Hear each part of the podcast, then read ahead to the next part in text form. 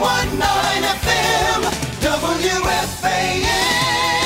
From the studios of WFAN, this is Mike's On, and Francesa on the fan on this Monday, the fifth day of the month of November, after a another local Sunday that was uh, better left unstarted. Uh, the Giants, no complaints about them today because hey, they didn't play. So hey, it's one of the better weeks they've had. As a matter of fact, one of the better Sundays they've had all season. Maybe the best, as a matter of fact. Uh, so no action, no action next Sunday, but they will be in action next Monday night. It's all about the Jets and the sky is falling. And here's the bottom line, folks. Everyone can scream and yell and rant and rave, and I understand. When you coach a first year quarterback who has been tagged by an organization as a franchise quarterback, and Sam Darnold has been established as such, and you are an unproven head coach, that player can either buy you time or he can cost you time. It's one or the other. Look at Cleveland as an example. As an example, you will not remain the same because it becomes about him. It doesn't become about just you. It becomes about him, his development, his comfort level, how the team is responding to him, and how everything is seen through his eyes. Because that's what this year is dedicated to, and that's what happens when you bring one of these guys in. Why did they get rid of Jackson and Haley in Cleveland? Because they did not feel they were developing the quarterback. What is going to cost Todd Bowles' job? The feeling that he has not developed the quarterback. And yesterday, you saw an example. And you cannot, when you're an unproven head coach, and your job is very much on the line based on what is going on. You cannot allow stuff like we watched fester as it did yesterday. You cannot have a situation where you do nothing and you have announcers who are calling you out. See, when the announcers can see it, then heck, it's bar the door because it's no longer subtle. It's not longer anything anybody doesn't see. Everybody sees it. The owner sees it. The general manager sees it.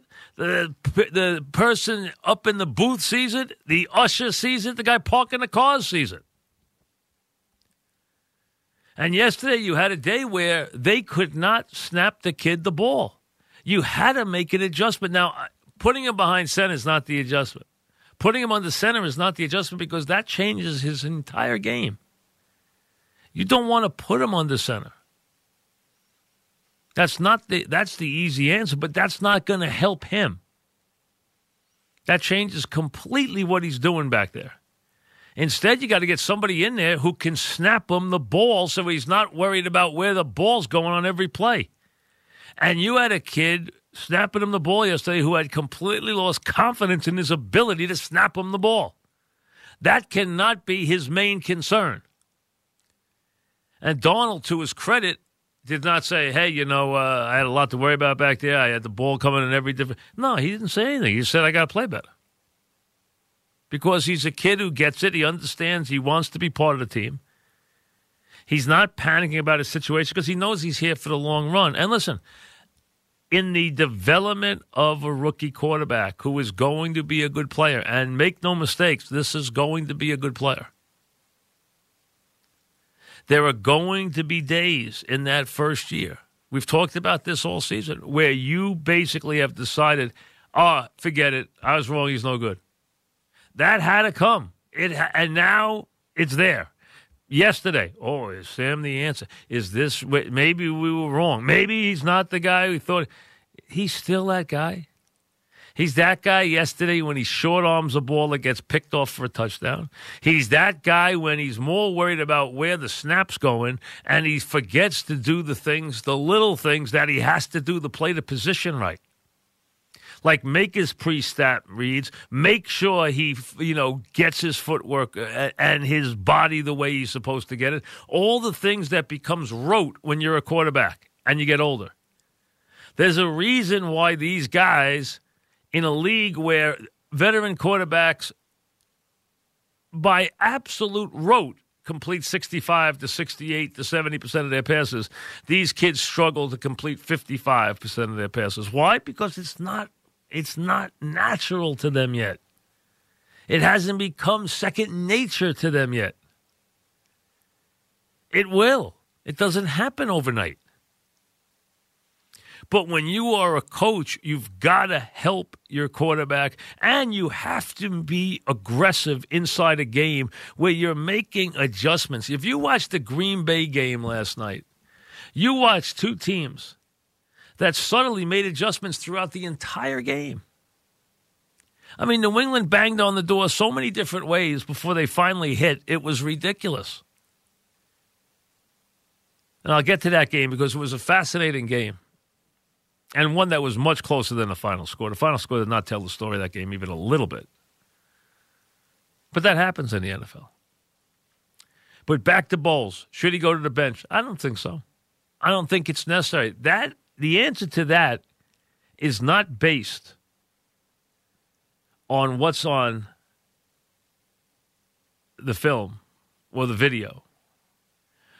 What it's based on is what bet- is between the quarterback's ears and knowing what kind of kid he is. Is he beaten down? Is he having trouble sleeping? Is he a guy who's coming in and he's depressed? Or is he a guy that you can tell is fine with all this and understands that this is part of his development and gets it and is raring to go the next week? Hey, let me back there. Let me go. I'm telling you right now, you could have put Sam back out there for a doubleheader. He would have been fine. Made mistakes? Absolutely. Made lousy throws? Absolutely. Threw a bunch of picks? Yep. Missed things? Yep. Be fine. It's got the exact right temperament, and it will all be for the good. But you cannot be the guy in charge of that team and allow that to go on play after play after play and not fix the problems that this team has had with penalties, with snap, with pre-snap penalties, with little things. And listen, their defense didn't play badly yesterday. Now Miami didn't offer much of an offense, but they didn't they didn't play bad defensively. They played pretty well defensively. The offense for the Jets was just dreadful. And you know what? You can get a couple of these receivers to run a route and to catch a ball. I mean, geez, would be nice once in a while. I'm not saying Sam didn't have a bad game. He had a lousy game. He had a terrible game. And you know what? He's going to have more. It's part of the deal.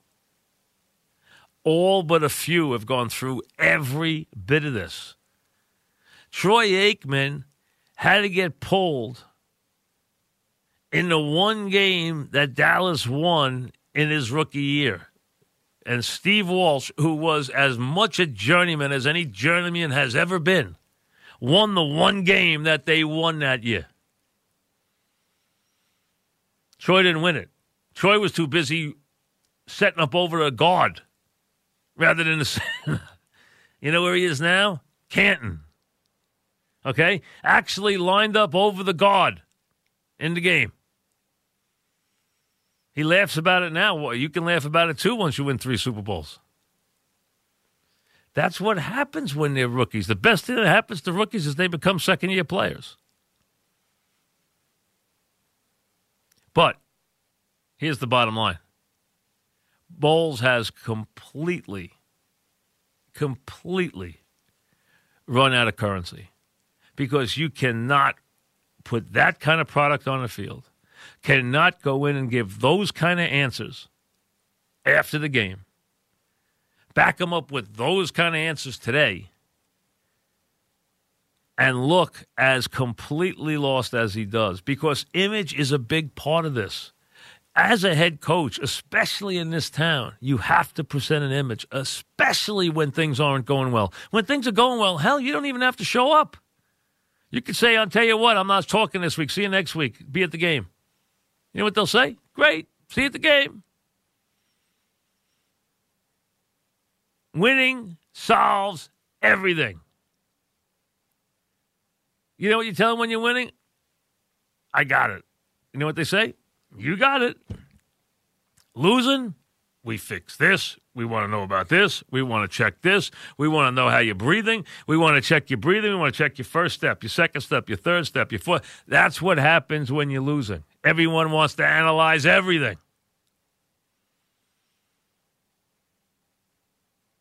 But you have got to, in that league, adjust. It's a league of adjustments. It always has been.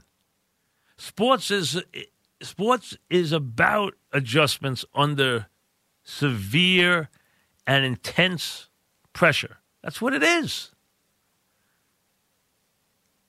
You watch the good teams adjust. You watch the Rams come out yesterday and scrap what they were doing and go to a different look and have the run they had in the second half of that game. What do you think? It was surprised what they did in the second half? Or the same thing last night where the Pats, who just couldn't figure out anything till they had to dust off an old Edelman pass to get things started. Although that fumble down the 28 yard line open the fourth quarter absolutely changed the entire game. They were in control. Changed the entire game. Unforced happens. Packers got to be sick. Two fumbles in the last two weeks have cost them dearly. They could have won both those games. Those are rough. And some of the other stuff that went on last night. I'll get to that, though. That's a different story.